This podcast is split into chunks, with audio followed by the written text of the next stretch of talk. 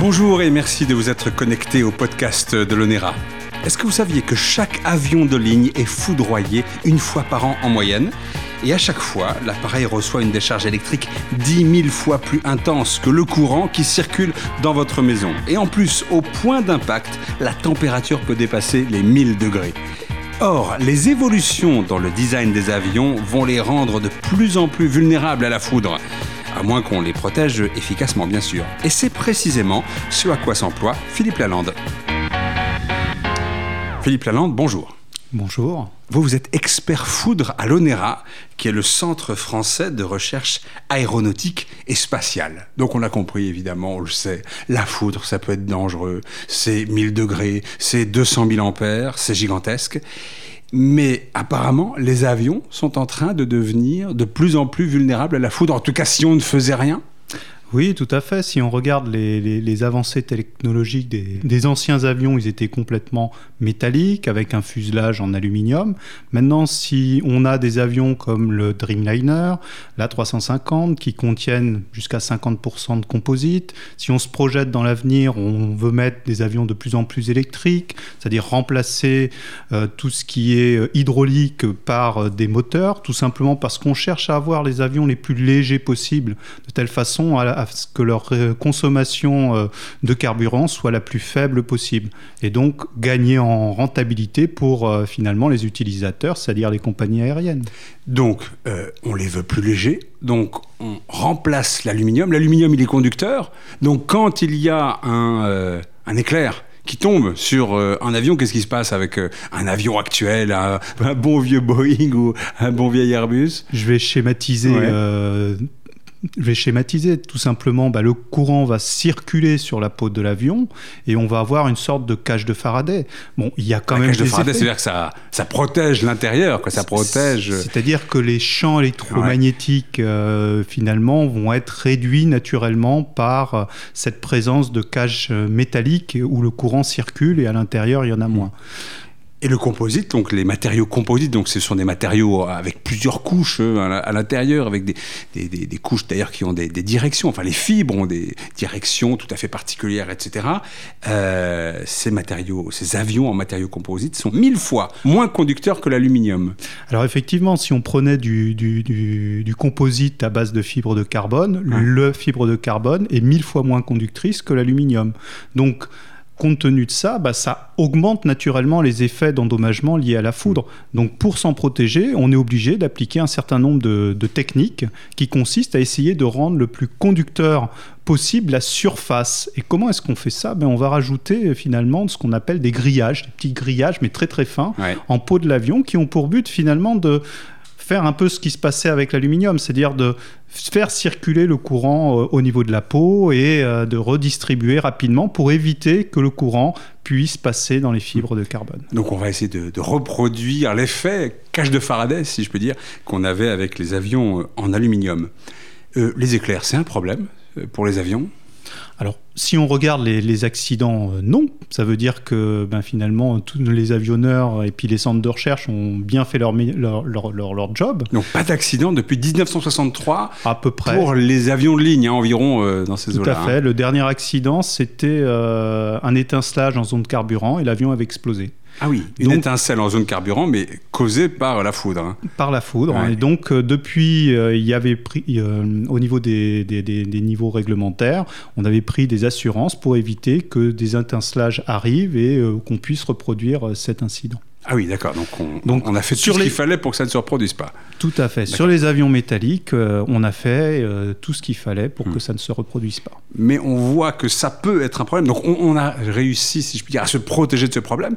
Mais les avions euh, de tourisme, par exemple, ils n'ont pas le droit hein, d'aller dans les endroits où il y a des orages, hein, parce que sinon, les, les dommages pourraient être gigantesques pour eux bah, C'est-à-dire ils pourraient être, euh, on va dire, désintégrés. C'est-à-dire qu'ils n'ont pas, le droit, ils pas le droit de, voler tout simplement parce que la circulation des courants sur des structures qui sont pas adaptées, on peut faire euh, décoller euh, des structures porteuses au niveau des ailes, on peut casser les gouvernes rien que par la circulation du courant parce que l'avion n'est pas dimensionné pour résister à cet effet et il n'est pas certifié.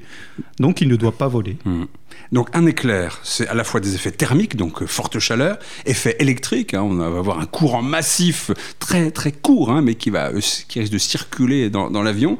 On a des effets de pression également, donc c'est effectivement tout à fait dangereux. Alors j'ai calculé que... Euh, sur toute la planète, en 24 heures, il y a 10 millions d'éclairs qui sont... Euh, euh, parce qu'on a 50 à 100 éclairs, si je me... Par seconde. Par seconde, voilà. j'ai fait le petit calcul. Donc ça fait 10 millions d'éclairs par 24 euh, heures. pas mal de dommages possibles. Donc effectivement, il faut s'en protéger. D'autant plus que, d'après ce que vous m'avez dit, la foudre s'abat sur les avions, principalement dans les phases critiques qui sont le décollage et l'atterrissage.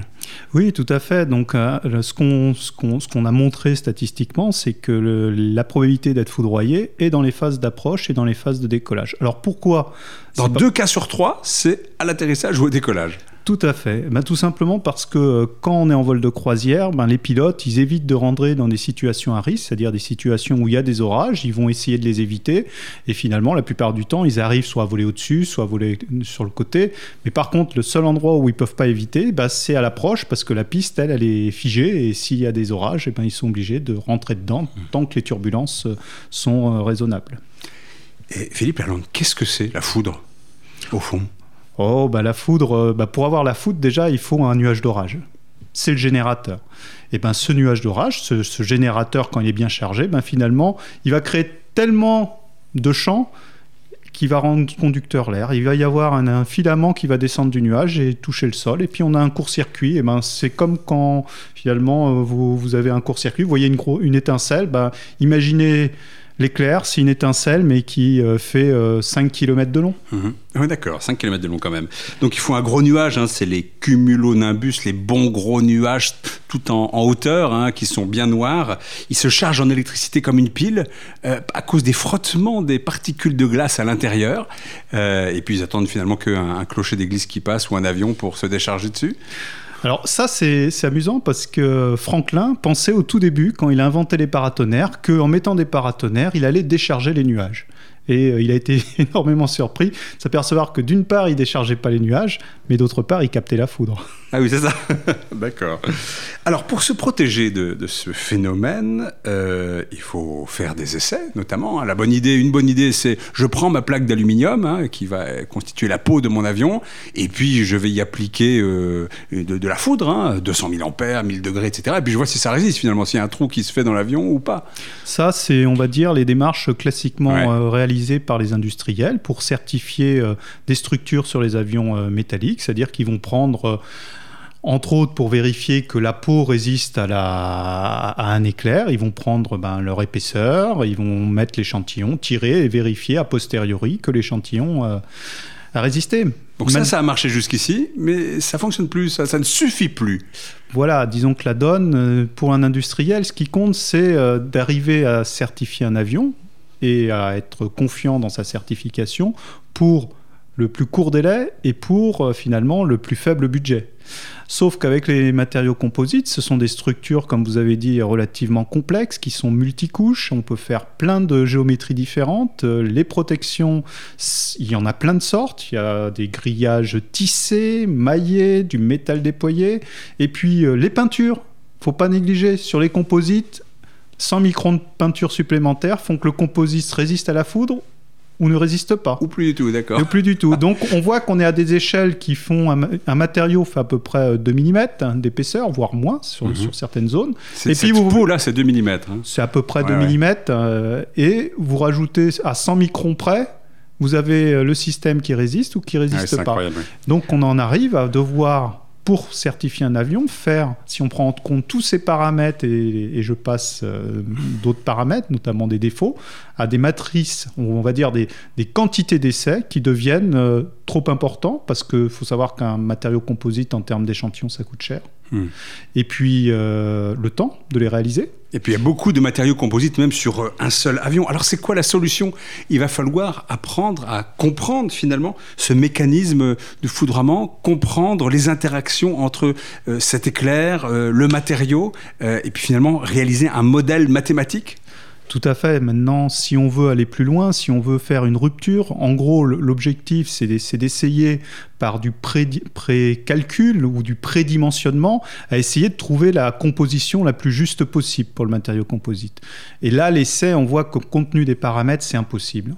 C'est très difficile de dire que malgré qu'un matériau soit certifié, est-ce qu'on est à son optimum? Est-ce qu'on est à son optimum? Sachant que si on n'est pas à son optimum, c'est de la perte de rentabilité. Donc il faut modéliser. Et pour modéliser, alors ça fait, vous y êtes pris, vous à l'ONERA, vous avez été assez précurseur hein, dans, ce domaine-là, avec des transals, donc des avions transals que vous avez envoyés euh, dans des euh, nuages, justement des cumulonimbus, pour voir ce qui se passait. Et à votre grande surprise, ben, on s'est aperçu à cette époque-là que euh, l'éclair ne préexistait pas à l'avion, si je puis dire, mais l'avion passant dans le nuage déclenchait lui-même la foudre. Hein. C'était quand même assez étonnant. Et là maintenant, vous arrivez avec un, un nouveau, un nouvel équipement un nouvel outil superbe, Griffon, G-R-I-F-O-N. Qu'est-ce que c'est que Griffon? Alors Griffon, c'est un acronyme, ça veut dire générateur de recherche sur l'impact foudre, ONERA. D'accord. Et c'est quoi alors C'est vous faites quoi avec ça? Ah ben alors c'est un générateur. Donc comme ça part, ça, génère du courant et ce courant, ben il simule, il reproduit le courant produit par un éclair. Donc vous êtes capable là, avec ces, ces capacités qui emmagasinent de l'énergie électrique, vous êtes capable de générer un éclair là de 50 000 ampères. J'allais dire seulement, excusez-moi, on n'est pas aux 200 000, hein, 50 000, euh, mais c'est déjà pas mal 50 000 et vous ah oui, compter, augmenter ce chiffre? Tout à fait. On, on, va mettre à jour le générateur euh, d'ici euh, quelques mois pour le passer à 100 000. Et puis, euh, encore quelques mois plus tard, on va atteindre les 200 000 ampères, voire plus, puisque c'est un générateur, on peut toujours faire plus. D'accord. Et l'idée, c'est de faire des tas d'essais avec, pour essayer de comprendre finement comment ça se passe entre un matériau composite et un éclair, c'est ça? Tout à fait. Alors, la particularité de, Griffon, c'est finalement l'instrumentation qui va être autour. Et c'est celle-là qui nous différencie de, on va dire, de ce qu'on peut trouver euh, en Europe, c'est-à-dire une instrumentation scientifique euh, extrêmement précise qui va nous permettre de caractériser aussi bien l'arc électrique, qui interagit, donc l'éclair, mais aussi euh, des euh, mesures sur la mécanique et euh, finalement exploiter toutes les compétences qu'on a au sein de l'ONERA dans les départements, on va dire, de mécanique pour finalement bien comprendre d'où vient le dommage, comment le dommage se propage et finalement le, ça va nous permettre d'améliorer nos modélisations, de confronter nos modélisations numériques à ces résultats. Avec la réalité, oui. Et puis on va avoir une rétroaction, c'est-à-dire si on voit des écarts, ben, corriger nos modélisations. Et à la fin, on aura un outil expérimental, un outil numérique, et les deux validés. Et souvent, c'est ce qu'il y a de mieux, puisque finalement, on va pouvoir l'utiliser pour la conception, c'est-à-dire on saura quels sont les paramètres qu'il faut mesurer, comment les mesurer. Donc on aura les outils expérimentaux, c'est cette chaîne qu'on met en, en, place actuellement. Et puis de l'autre côté, on aura les outils numériques qui nous permettront d'aller plus loin, d'explorer, parce que un générateur, ça ne produit qu'une forme de courant, mais la nature est très diverse. Et donc, il y a plein de formes de courant foudre qui sont plus ou moins raides, ça monte plus ou moins vite. il faut être sûr que notre matériau, quand on l'a testé par rapport à une forme d'onde, il peut résister. Hmm. Mais qu'est-ce qui se passe quand la forme change hmm. un peu? Donc, vous allez pouvoir changer cette forme d'onde à terme?